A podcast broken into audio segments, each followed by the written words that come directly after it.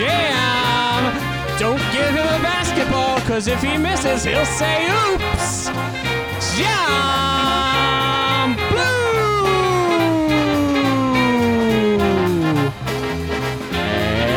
And as always, I'm your host, Larry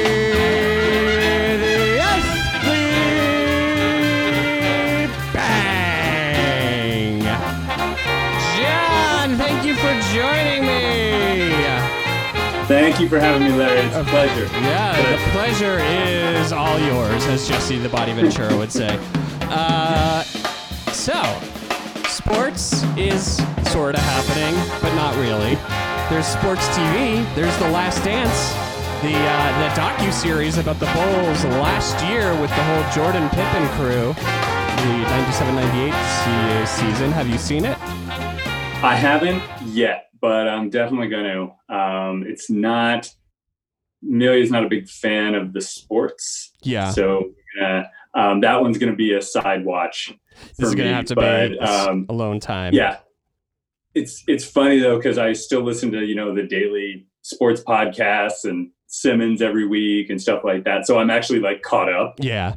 I mean, I know kind of where they are, what's happening right now, what everyone's saying about it, because that's the only sports to talk about besides the NFL draft. Yeah, I mean, it's amazing that people were like releasing podcasts the next day with like hot takes. By the way, I'm playing a little serious. Uh, yeah, which is, I think, a little much. It was good.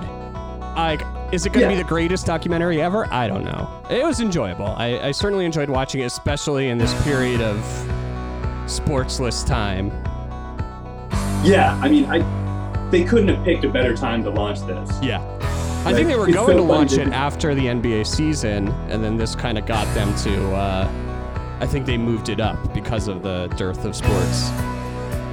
Right, right. But I mean, just the fact that they've been sitting on this footage for over 20 years, Mm-hmm. right? Yeah. And then they choose that they're like, oh, well, let's launch it in 2020, and then oh, it just so happens to be you know a three month period with zero sports happening. Yeah. So- yeah, yeah, yeah. Yeah. So, yeah, it's cool. Like, so I'm guessing you heard some of the stuff. Like, one of the big things that was focused on is just how little Scottie Pippen was making. He was, he was getting under I- two million a year. I mean, I knew it kind of at the time, but Yeah. not not really. I am shocked, like just utterly shocked at that. Yeah. Like how just how like he was the 120 something highest paid player in the NBA or something. Yeah. Some, ridiculous number. 122nd, I believe, during that last Yeah. year. Which is, I, I know Yeah. the contracts were smaller then, but still 122nd when he's easily a top 10 player at that Yeah. time. Unbelievable. No, it, it's crazy. And I mean, the one thing I guess he had the bad rookie contract, which his agent, you know, kind of screwed him on. Yeah. And then to try and get out of that, he he was like he took an extension early, but then this like really long, kind of crappy extension.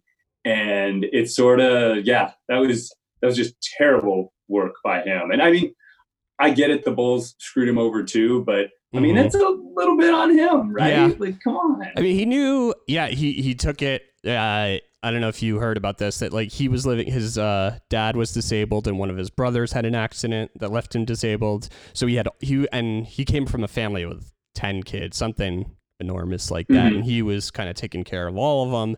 So he wanted the assurance that he was going to get this money up front, um, so that he could e- cover some medical bills. Um, so it's understandable as someone who like grew up dirt poor that he would like Yeah. thought that. Yeah, and I guess it, it, it makes sense. Um, I can understand that on the first contract and adding on. I guess it's the number of years because he was so young when he signed, you know, like that seven year, six or seven year contract, Right. right? And he had no injury history. So it's kind of like that's the big contract. You like you take the extra years when you're in your mid 30s or hmm whatever versus yeah but i i mean i yeah i mean it, it's easy to say now wow that you know salary cap was going up and Yeah. every everyone was going to make more and more money but from his perspective you know it was hard he couldn't yeah he couldn't know that for sure Yeah. so And eventually he did get his payday uh, with the Rockets. So he he ended up making about a 100 million over the course of his career. Um, but yeah, yeah, definitely was screwed and hated Jerry Krause for it. I think like he he knew he took the extension and accepted it, but then they were saying that during that last year he was like berating him on the bus rides on the team bus rides. They didn't have any footage of that, but that would have been that would have been pretty great. That, yeah, and nowadays I feel like someone would just force their way out or yeah, he would have held out or something. To, yeah, I think the players have a little bit more power now, even though it's weird because they've kind of lost the last few collective bargaining agreements, mm-hmm. but they have like the stars. I think have more power. Yeah, now. for sure. Yeah, and I think he tried to get himself traded that season. Was holding out even beyond uh, the time he was rehabbing from surgery. But I'm guessing he just felt enough pressure that he had to come back, and Michael was probably pressuring him. But today, yeah. you would have you would have pulled a Kawhi Leonard or something.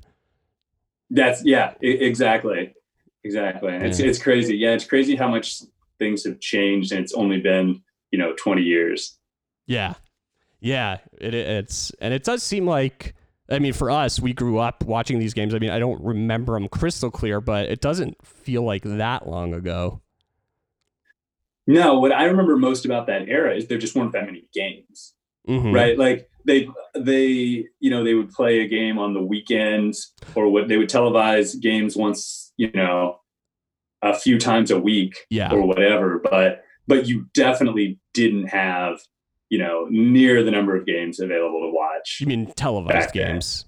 Yeah, televised yeah. games. Yeah, obviously they played the same number season wise, but yeah, it was it's crazy now how much access you have. Like it's yeah. Yeah. And how I think aware fans are of contracts and the way they follow GM moves and trades. That wasn't as big right. a thing back then. Very true. Very, Very true. true. But right. yeah, it, it, seems like uh, Jerry Krause is not liked. no, and, like and I, he died I mean, like a couple years ago, I think. Yeah. yeah. Yeah. Yeah. It seems like he was hated by the players. Uh, and Phil. Uh, but he obviously made some smart moves, trading up to get that mm-hmm. Pippen pick, taking Pippen fifth. I don't know where he was ranked at the time, but it was out of this like tiny school no one had ever heard of, Central Arkansas. Right. Yeah. And that was a time, you know, when people weren't necessarily scouting all the way to Central Arkansas. yeah. Whereas now, now they're scouting all the way to you know different foreign countries and all that. And back then there were still some inefficiencies in the market. So I think yeah, Pippen was under the radar. I don't like I used to watch a lot of college basketball mm-hmm. back in the 80s. I don't remember Pippen oh, no. ever yeah. anything. Yeah. Yeah. Uh, and yeah, I mean, scouting the the advancement of scouting uh, in Europe as well. I mean, Jerry Krause was on top of that too with Toni Kukoc. Mm-hmm. So he's yeah, exactly. a good GM, though probably an asshole.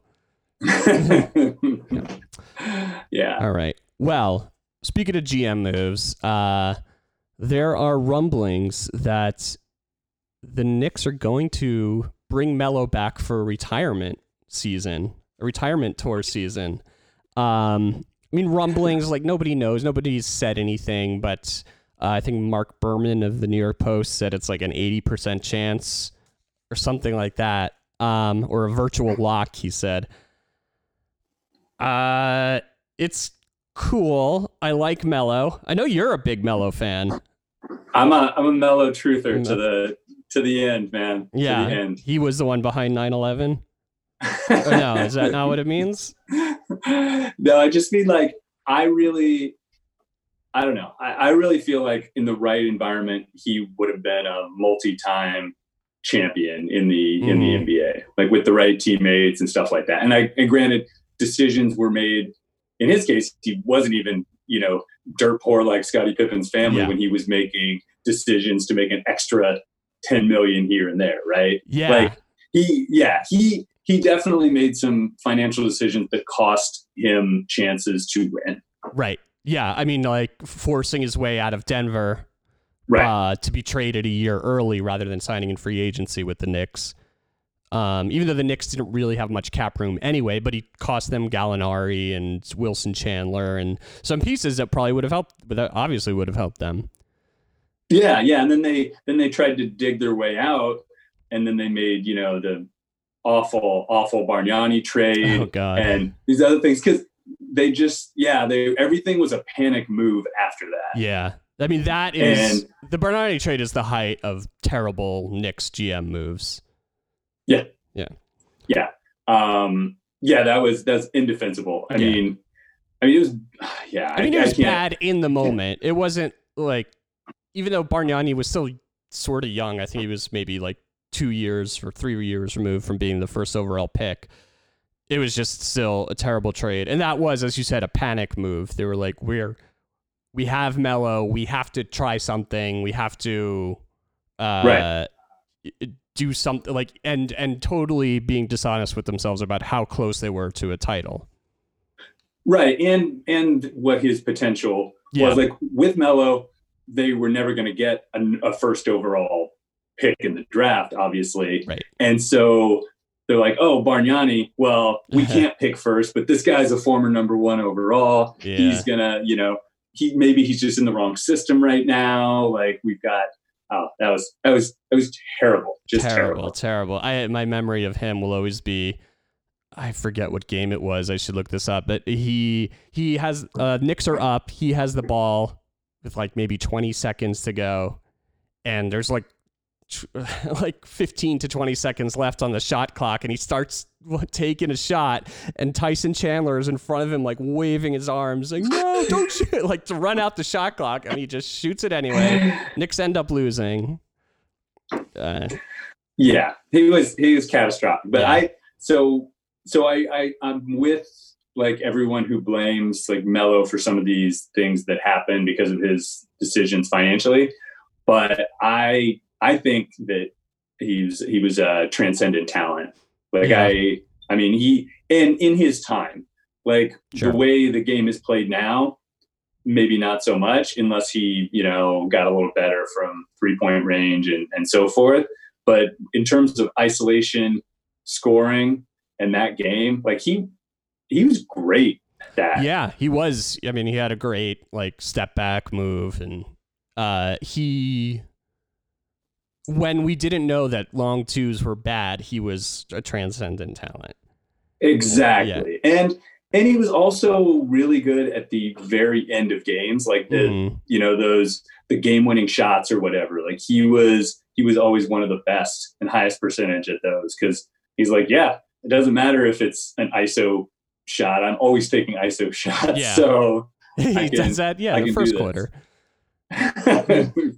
exactly. So so yeah, the the Olympic Melo that we you know that we saw, I think that could have been the you know regular Melo with just one other really good player with him. Like when he was with Rasheed, that I don't Mhm. know that that team. The 2012 hadn't got- team. Yeah, the 2012-13 team. If they if Rasheed hadn't gotten hurt, now granted Rasheed was a little bit older at that time, and so yeah. very injury prone. But but yeah, they were really good when Rasheed was Uh, healthy. They I- were really good. I loved that team. I mean, that's uh, that's the last great Knicks team.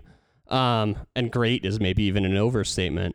But that team, just like yeah, they were ahead. They were ahead of their time. That was a team that was t- like I think leading the league or one of the league leaders Yeah. in three points attempted. Um, had uh had a ton of ball movement and um and just was getting it from like all these like free agent signings that were like low low dollar signings like of players that were still good even though they were a little past their prime like Jason Kidd, Sheed Right. Wallace, uh Camby, uh uh Steve Novak. It was such a fun team. But uh Yeah. so back to Melo, he I mean, I as a Knicks fan, I kind of always remember him as wanting to be the star of the show. And because he didn't have that second great player that he trusted, he was always trying to do hero ball. Um, and like he was, he had no way of playing with Jeremy Lin when Linsanity started taking shape. Uh, he wasn't, he was just going to do his thing no matter what the coaching was. Um, so that's why I would not bring him back because I think Knicks got to be in development mode as as long as they've been in development mode, they've got to keep doing that. And I don't think he'll be good for the development of young players. I think I mean you're you're absolutely right about his career and the way he was and the way it had to be about him. Like Linsanity is a great example, mm-hmm. but just any any opportunity. Again, this is just like taking the money when he every time he had the chance. Yeah. Like it was definitely about it was definitely about him. I don't know if it if he's that same guy today. Um, like maybe he would be good for development, but I don't know. It definitely would not be the same. It would just be it would definitely be a break from what he was. But I don't I don't yeah. know that it's impossible. I, I don't yeah. know that he hasn't evolved because I think I think he got um, a, a big dose of humility with with getting Houston. cut by multiple teams yeah. and spending almost a year completely out of the game, or was he out for over a year? I don't know. It was about a year. While. So it was actually yeah, I guess it was Houston and wait, was it OKC then Houston? It was OKC then Houston, yeah. and then well, it was Atlanta, Atlanta right. for a hot second, then OKC, then Houston, and then Houston said go home in like God November, not November, maybe maybe November, maybe December, like really early on, and then he didn't sign with Portland until partway into this past this current season. Yeah. So yeah, I think he was out for almost a yeah, yeah almost a whole year, and that I think that has to change somebody. And now I don't yeah. know that he's better because of it, and he's certainly nowhere near as talented as he once was. And the game has moved on, right? right. So you you don't take him to for wins, yeah. like definitely. Uh, I mean, Portland was probably hoping he could help them win, get into the playoffs. Um, but yeah, he there's no way he doesn't know that he's not as talented as he once was. I think there was a mm-hmm. period, like even during the OKC days, where he thought he was still Melo. Oh yeah, as far as talent goes. Oh, me me come off the bench, yeah, right? Like right. That, that that whole thing, yeah, absolutely. yeah. The interesting thing is, will he learn that he can't be doing iso ball and uh and that he's got if he you can't take long twos, you got to step back and take a three. But that's I mean that's coaching that's uh, mm-hmm. you know product of his teammate. I I don't care if he takes doesn't take the best shots as long as he's not just hogging the ball with when these like young guys are playing with him. Yeah, and that and I don't. I mean, I don't know. I like. Yeah. I don't know what it takes to develop. Um, like what the best thing is for developing young players. Yeah. Whether it's giving them more reps, whether it's setting a really strong example in the locker room, whether it's how things are done in practice. But I know that it's traditionally been infrastructure yeah. that develops young players, and you can't bring in like one person, like whoever he is, and expect that to you know make a big difference. I mean, someone like Chris Paul, he's mm-hmm. he's done a lot. Like what they've done in Oklahoma City with Chris Paul is pretty impressive. But but Oklahoma City has a really good track record of developing players already. Right, and as or had it been for a while, like well, they were you know doing a teardown, and clearly has shown that they have like a smart GM who right. knows what he's doing in sort of in, in terms of collecting assets. But yeah, I mean they they uh they kind of struck gold where Chris Paul is like still still good, and they had a lot of mm-hmm. surrounding pieces, and they were just very underestimated. Yeah, and I think I think people like they credit Presti a lot for you know picking Russell and stuff like that. Um, but I don't know that the organization gets as much credit because like the way it worked with um, so like with with Westbrook, he was raw coming mm-hmm. out of UCLA. Mm-hmm. Like the guy had just started playing point guard. Like he was yeah. he was incredible athlete, but just so raw. And they let him get his reps in at point guard, taking the losses, you know, got the next pick with Harden, developed Harden like coming off the bench, right? Did all this stuff. I mean, it was the picks were great. Obviously, the Durant pick was a no brainer, but the other picks were great. But yeah, I think I think just internally the the coaching and all that was really good. Like Scotty Brooks may not have been the best big game coach when it came to some of the you know Westbrook Durant stuff, but I yeah, I think they did a great job of developing, and I think that's that's such an infrastructure thing. And the Knicks are, God, they are not. I know not there. I mean, that has been their mo for since since the Melo trade is like we're one player. Let's just get us go star yeah. chasing. And uh, so so now they have a new uh, president, basically their GM, but he's this official title is president of basketball operations, uh, Leon Rose, who hmm And a For- former agent. former player agent. Um, so when that when that first happened, when he was first announced as the new president, uh, i- i- my initial reaction was like just fear and disgust. Uh, that like, oh no, they're going star chasing again, which still might be the Mhm. case, and they're thinking, you know, that oh, a CAA agent, he's going to have ties to all these players, he's going to convince them to come. However, this week he hires uh, I don't know if you heard about this Brock Aller. No, actually, I, I haven't. Okay, so he was signed to be basically his right hand man, um, and he was uh, he was the capologist for the Cleveland Cavaliers, um, but which you know the, a team with. I I think he was there when they got LeBron and traded for traded for Kevin Love, and they were able to kind of build that team, and they were able to get other pieces there. Um, Okay. they did sign Tristan Thompson to a long deal. So decision making, I don't know, but he he's considered a very good. Like I, I've seen write ups of him before that he's considered a coveted uh, front office piece, and it seems like it's actually a real signing towards building out an infrastructure. And this is actually a guy who who's not, you know, they're not just trying to sign a name like Phil Jackson or Mhm. or or Jeff Van Gundy or something, and they're trying to actually build a good organization, which has just never been what the Knicks had, and that is the only way forward. Now, does that mean they're going to want to do a development year again?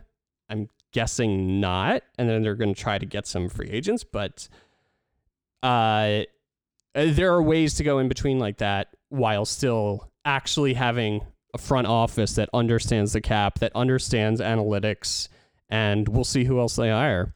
But I, I'm I'm tentatively excited about this. And I, I mean, I, I get that, and I, I guess my concern, right. my concern is just the the will to stick with it, yeah. right? Like that's that's the thing, because everyone can buy into the idea of a rebuild, and like, oh, Right. oh yeah, maybe we'll get the next, you know, Zion or Mhm. whatever in in the draft, and then we build around that guy. Then you don't get that transcendent player. Then you get okay, You get Jal- you get Jahlil Okafor.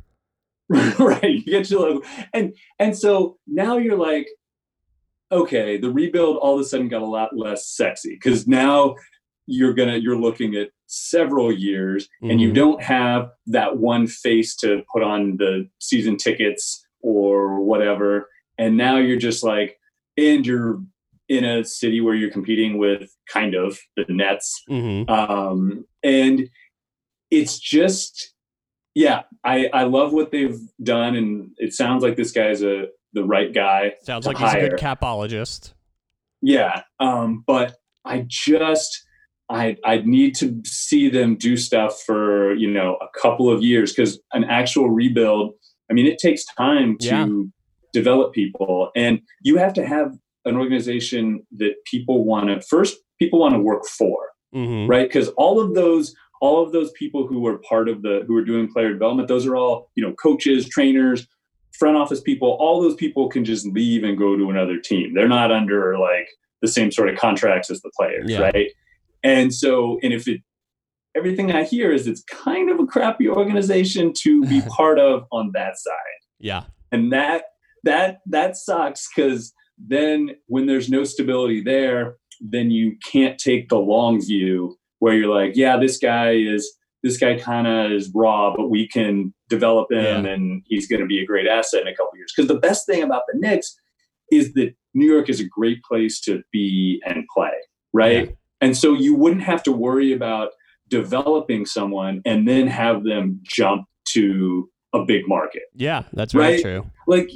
yeah and, and so all but you have to actually develop somebody because Yeah. otherwise you're just just you know trying to poach the next Giannis or whoever happens to be the next big free agent to leave a small market to go to a big one and that no matter what anytime you sign that guy you're just getting that guy and you're not getting the pieces around Mhm. him to you know be successful long term. Yeah. So It's also, I mean, as we saw this past off season, it's not a plan. I mean, Hmm. I I because I wanted to stick with development, I thought they should not sign a uh a KD with a torn Achilles and a and a Kyrie who's Oh, a God, I locker room Kyrie. cancer. But they wanted to, and it, it's defensible to what the Nets did, and they struck out, and that's why like you can't do something like trade Kristaps Porzingis away before you know before you're ready to make those signings, and you can't uh, start clearing cap space again for Giannis or whoever when who knows if that's going to even happen. So you got to take the road like the Clippers did, where they started really having a good team and had pieces around. And then when the time was right, they were ready to sign Paul George and make the big trade for Paul George and sign Right. Kawhi. Um, right, and I, yeah, Yeah. go ahead. Yeah, they just got it. Like that's what I want to see more than anything else. Um, uh, that doesn't mean they can't. If like uh, if there is a free agent this year, like one of the good free agents that's available that they may be able to get for a bargain is Fred VanVleet, and I love Fred VanVleet. Uh, Wichita State, baby. Uh, Wichita State. Shockers. uh, I, I would love to have him. So if, if the price is right, do it. Go with that signing. Um, so yeah, don't be afraid to be like a, a to make a good signing and tie up some cap space if it's for the right price. Uh, but just they, they cannot. I would be really upset if they made like a trade for Chris Paul or or something even worse. I mean, it's just and that's been a rumor. Paul- The Chris Paul a Chris Paul trade. I've I've Yeah. I've heard the rumors about Chris Paul. I've heard Westbrook, things like that Uh. Westbrook would be even worse, I think. Westbrook would be, yeah, that'd be a lot worse because you're not going to get the wins and you're not going to get the development of the young Right. talent. I think at least Chris Paul, you know, with his veteran leadership and stuff, there would be some player Yeah. development because there's real leadership there. Um, not that Westbrook isn't a leader. I don't. I mean, I don't know, but Yeah. I'm just. But Chris Paul is definitely like doing what he's doing in OKC. I think has been the most impressive thing he's done in his career. That's from my perspective. I think. I think that's Yeah. amazing. Yeah, Um, it really is.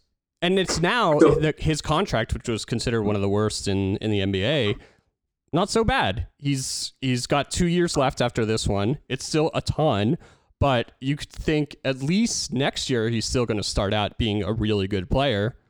Um, and like I, if I'm OKC, I'm not sure I'm moving him. I wouldn't if I were OKC because, yeah, I mean those contracts they look terrible when it's those those big money contracts are terrible when they're like four years or five years. Which Well, it it was one three- yeah. yeah, yeah, yeah. Go then ahead. you're like, okay, okay. So then and then the two in that second to last year, like he's totally movable because he's basically an expiring Right. the next year. And you're still getting if you're still getting some value out of him in that second to last year, that's that's good. And I think I think he's I think he would be a great fit. I, I don't think they should go that way. I Mhm. think it'd be better if they actually develop um, more young players and actually like he might lead to too many wins. It'd be nice to develop Mhm. people and get some more losses and get another you know good young talent in from the draft. Yeah. But I don't know. I don't know. I wouldn't. I wouldn't hate it. I wouldn't hate it just Yeah. because I feel like he would bring um, a certain amount of professionalism to the organization that has been lacking uh, for quite some time. Right. And uh, uh, I mean, one of the flaws of the Knicks is that they haven't had a really good point guard for a long time. I mean, Yeah. I don't even know. Greg Anthony. yeah. Greg Anthony. I liked Greg Anthony. Yeah, Greg yeah, Anthony, sure. Charlie Ward. Charlie Um, Ward. You know, uh, the last player that the Knicks um, that they drafted in the first round and like signed to a full extension when his rookie contract was done. Do you know who that is?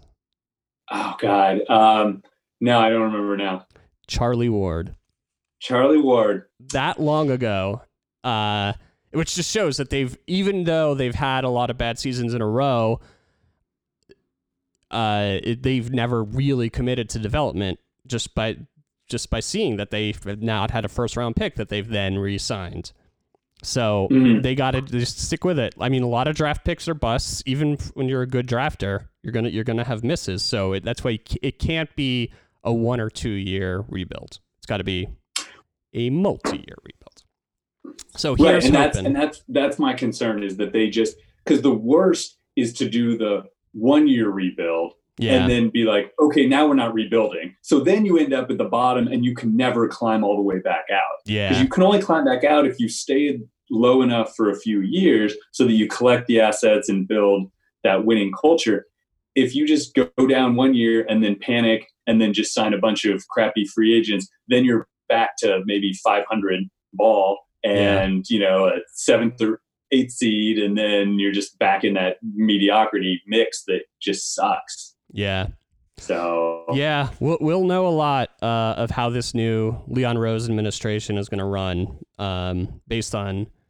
I mean, there's a lot of decisions of uh, what players that they signed this past year. They signed a lot of one on ones of players who had a one year deal with a second year option, uh, part or partial guarantee. So I, I hope they they let a lot of them walk and just start going with the young guys. yeah, and I like the one and ones. Like those are those are smart contracts. They are, and I was initially happy with those, but it turns out like something I underestimated was the fact that uh, a lot of those players on one on ones were because they were on only one year deals, they were playing for their next contract and were Oh of yeah, promised trying some to playing yeah. time, and they're trying to like make it about them. Like Elfrid Payton, like he's an example of decent player. Like he could be a backup point guard on some team. Uh, but if you're trying to develop young guys, he is not the point guard you want running that offense. No, that's that's fair. That's yeah, that's the that's the downside to, Yeah, to it's all that. contracts. Yeah. Um, so uh, unless they keep Mike Miller, which is possible, but I doubt it, they're going to need a new coach. Um, one of the rumors, or the three that I've kind of heard been bounced around, are uh, Kenny Atkinson, former Nets coach. Um, Who was I thought I thought he was good. he did a good job. I, I would be very happy with him as the hire. Uh, he he turned them into a modern offense, and it seems like he developed players well between like Dinwiddie and Jarrett Allen, Mhm. uh, LeVert, uh, Jeff Van Gundy, who I love him. Uh, I think it's a it's a star chasing hire where it's just like, oh, Jeff Van Gundy, we're bringing back the '99 team, and uh, Tom Thibodeau, very uh, controversial Tom Thibodeau, who I I would be okay with a Tom Thibodeau signing as long as the front office like gave a mandate for how many minutes you're allowed to play the young players.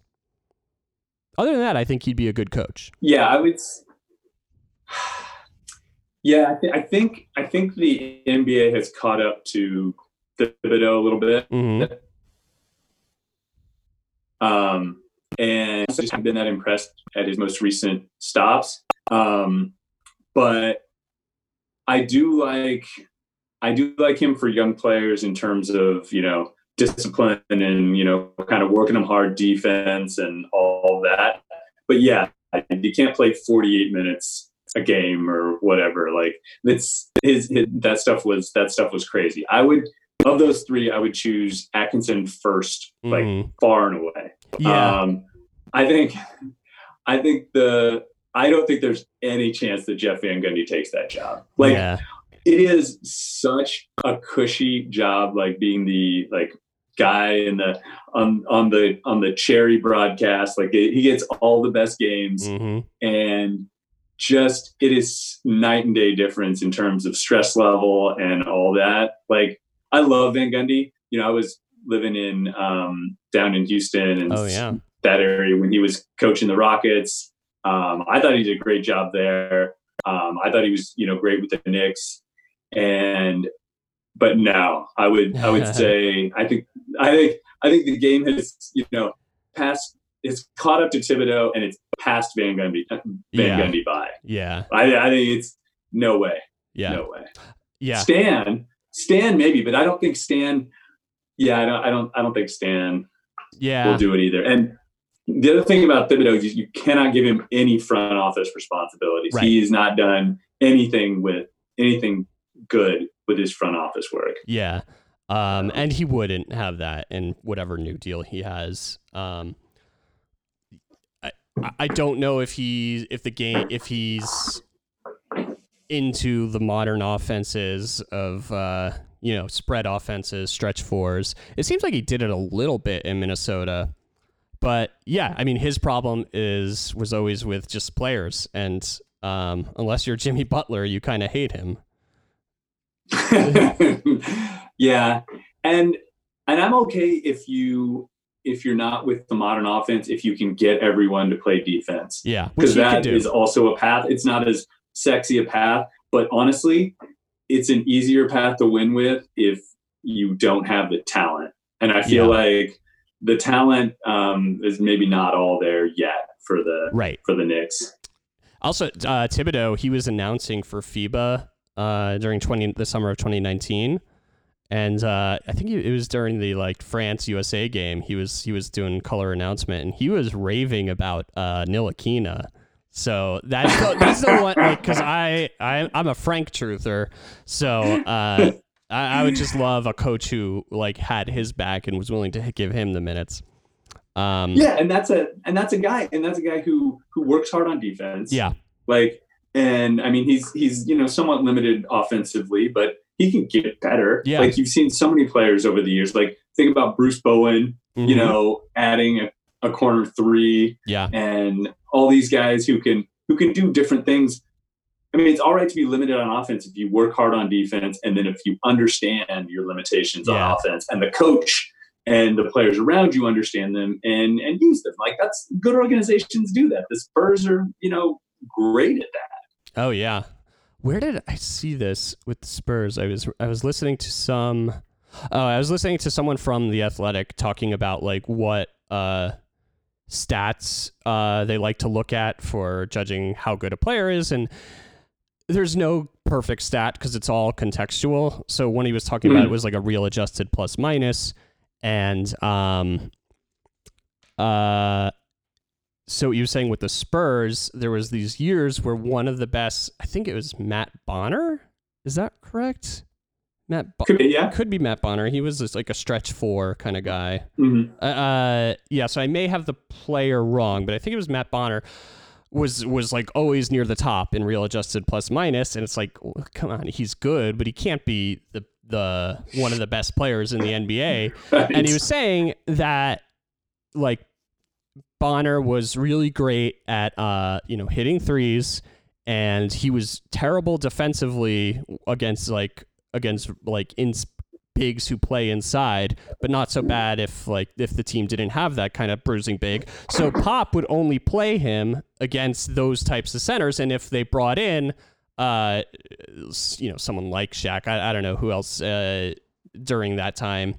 Uh, right. Then Pop would take him out. So he's only putting him in the situations where he would excel, which is why his adjusted plus minus was so good. And it just goes to the point like good organizations understand your strengths and and a good coach will understand your strengths and do that. Right. And they also develop your weaknesses a yeah. little bit too. Like the like the like Bruce Bowen adding the the corner three. Yeah. Like that was a developed thing. Turned and into... then also Kawhi developing his shot. Yeah. Um, Having the shooting coach like that is part of being a good organization. So yeah, and that's that's the thing, and I and I love I love that they've made a couple of right moves. Yeah, right. I I'm so excited. I would love nothing more than to see the Knicks win a championship because the because the you know New York championship drought since I moved here, like I'm the the John Blue curse has yeah. continued. Right. Because basically, um, yeah, I I mean because you came here Giants after the Giants. Yeah. Yeah, the Giants won the Super Bowl in February of 2012, and then I moved here in uh, September of 2012. And so you missed Linsanity as well. I was, I was, yeah, I was following Linsanity yeah, closely yeah. from uh, Seattle, but uh, that, I missed that. Loved it from afar. Oh, it was so great. They're they're that, gonna be they're gonna be MSG is gonna be playing uh, going through the Linsanity games next week. Oh, I'm God. so excited. That Toronto. That. Oh the, yeah, the Toronto game. Oh, all yeah. time. Yeah, oh, I think that's the that was where it was. That's I mean that was like the perfect example of how special Linsanity was and how crazy it was like of catching lightning in bottle, where Lin was just putting up incredible numbers and had a game winning shot like that. It, it felt like j- just magic that it was something mm. otherworldly happening, and then it was as short as it, as quickly as it came, it just fell apart. Yeah, so they're probably not showing the Heat game, The Heat game now, right? Yeah, or the games where he got injured or what? Yeah. Uh, yeah. So so yeah, it's been. I mean, New York used to win championships every not not the Knicks obviously, Mhm. but um, you know there used to be a lot of championships, a few Giants here and there, the some Yankees, winning all the time, and now it's been like nothing since I moved here. And of all the New York teams, yeah, I would most like to see the Knicks win, and that that would just be the best. So I'm loving the the good moves, but man, I am just I'm just jaded. Yeah. I'm not. I I just I don't know. I think I'm I'm with you where it's you got to assume this front office is going to be stupid until proven otherwise. So the good move, the Right. hires are good. Uh, they gotta they gotta keep keep making smart moves for at least another year or two before I could relax or we could assume that they're on the right track. Right, and then you build up that um, that sort of virtuous cycle where people see, oh, this Mhm. organization makes good moves. This is an organization I want to work for, or an organization I want to play for, Yeah, or whatever. And it's like, and people make the choice because the Knicks organization is good, not just because MSG is the Yeah. you know greatest arena, or they really want the New York lifestyle or whatever. Like, because those things are great, and they're bonuses. But I would, you know, I It's would rather build an organization that Yeah. people want to come to. yeah, Yeah, and then that's gonna make Kyrie be like, "Hey, KD, let's not go to Brooklyn. Let's go to this great organization called the New York Knicks." I would hate that unless unless I'm saying uh, as mean, an example. Uh, I I I'm so over Kyrie. oh yeah, Like I think I I honestly think his days as a max player are they, they might Yeah. be done. I mean, I I think don't- uh, it, it it might turn out to be a bad signing by Brooklyn. Uh, KD, I- we'll see what KD's like next year. Kyrie's ruined that team. Uh, Mhm. basically got Kenny Atkinson fired, who was a good coach. Um, Mhm. uh, he's probably going to trade, want them to trade away LeVert or some other good young talent for, uh, for a third star. Uh, and they forced them to sign DeAndre Jordan for four years. Who's Exactly. play- yeah. Exactly. And and so so like that to me is worse than anything like Melo ever did. Oh yeah. Right. Yeah. And and so and now granted, Kyrie hit a game winning three pointer, a finals winning three pointer. Mhm. Like that was epic. And he is an incredible one on one talent, amazing handle. Um, when he tries on defense, he can be, you know, decent on that end as well. Like I that that's all that's all fine. I'll, I'll give him all that. But I mean, he is just toxic within an organization, and that that act has got to wear thin eventually. Like I get it that Cleveland was like, okay, Boston's like, okay, he's not happy in Cleveland. All right, we'll we'll take him. And then New Yeah. Jersey's like, well, or I mean, not New Jersey, excuse me, Brooklyn was like, oh, he's not happy in mm-hmm. Boston. We'll take him. At some point, someone's got to say, look, the guy's Yeah. not happy. Yeah. he's just not a happy person. And, and so and so, I'm not giving him a max contract Right. if he's even if he's bringing Kevin Durant with him because Yeah. at this point, Kevin, you know, by the time his next contract comes up, Kevin Durant's not going to be that prime of a free mm, agent. Right. He'll And be in his mid thirties by then. Yeah. So no, I don't think I I wouldn't be surprised if Kyrie's next deal isn't max. He's also got this ridiculous injury history. He now. does. Absolutely. Yeah. He Uh, I mean, I, I think him and KD, if KD stays healthy and Kyrie stays relatively healthy, they'll be good next year. Mm-hmm. But if you're like choosing a twosome to like try to go after a championship, I I, I don't think they'll get it done. The way I no, think, I, I uh, don't think they'll get it done because I don't think they're enough Yeah. um, at this point. You know, KD pre Achilles um, and Kyrie without all the injuries. You know, maybe Yeah. maybe maybe you just get a couple other good players around him and they're they're enough. But no, I don't Yeah. think just the two of them in the state they're going to be in next year. Yeah. So good job by the Knicks in not signing them. Bad job for wanting to sign them and fail. And failing. I know. Yeah. They don't get credit. Yeah. Uh, I guess before we go, uh, NFL draft last night. Do you do you follow NFL at all these days? I don't really watch a lot. I watch the. I, I'll watch the playoffs. Yeah, the me playoff too. Games. I don't watch it weekly. I used to be like, you know, three games Sunday and then the Monday night game. I mean, I'd watch four full games every week. Mhm. Like I was pretty hardcore. But now um, I don't watch too much. I do. You know, I root for the hometown Chiefs.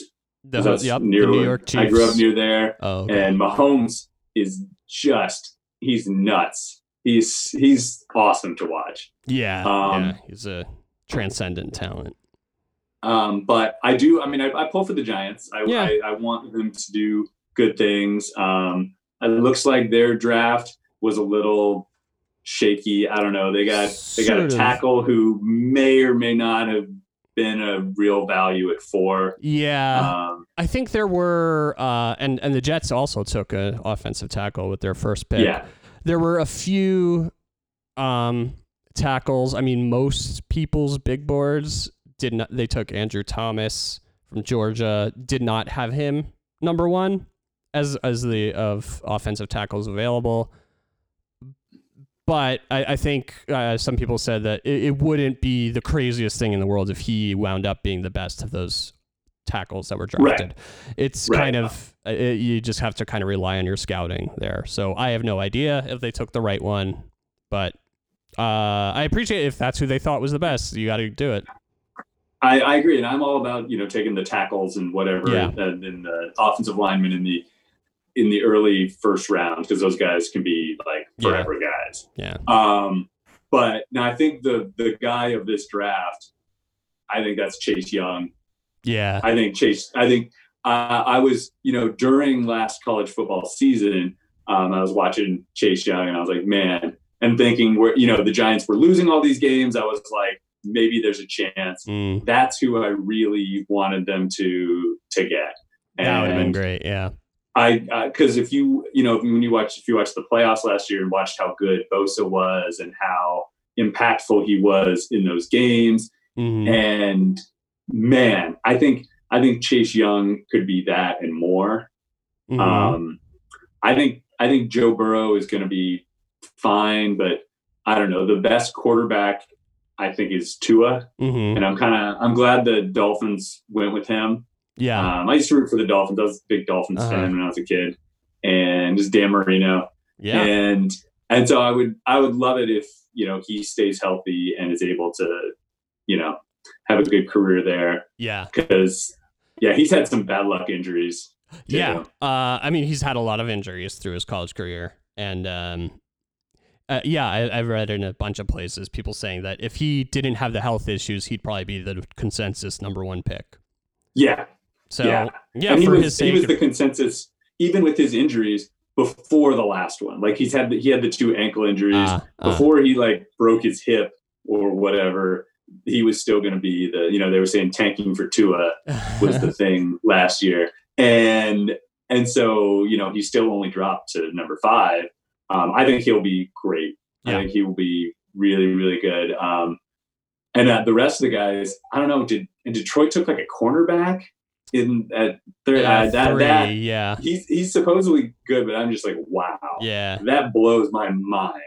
Yeah. But man, Yeah. Uh, Giants might have been better served trading down, get like, I, I think so. because they could have still so, gotten a good offensive tackle or like around where the Jets did.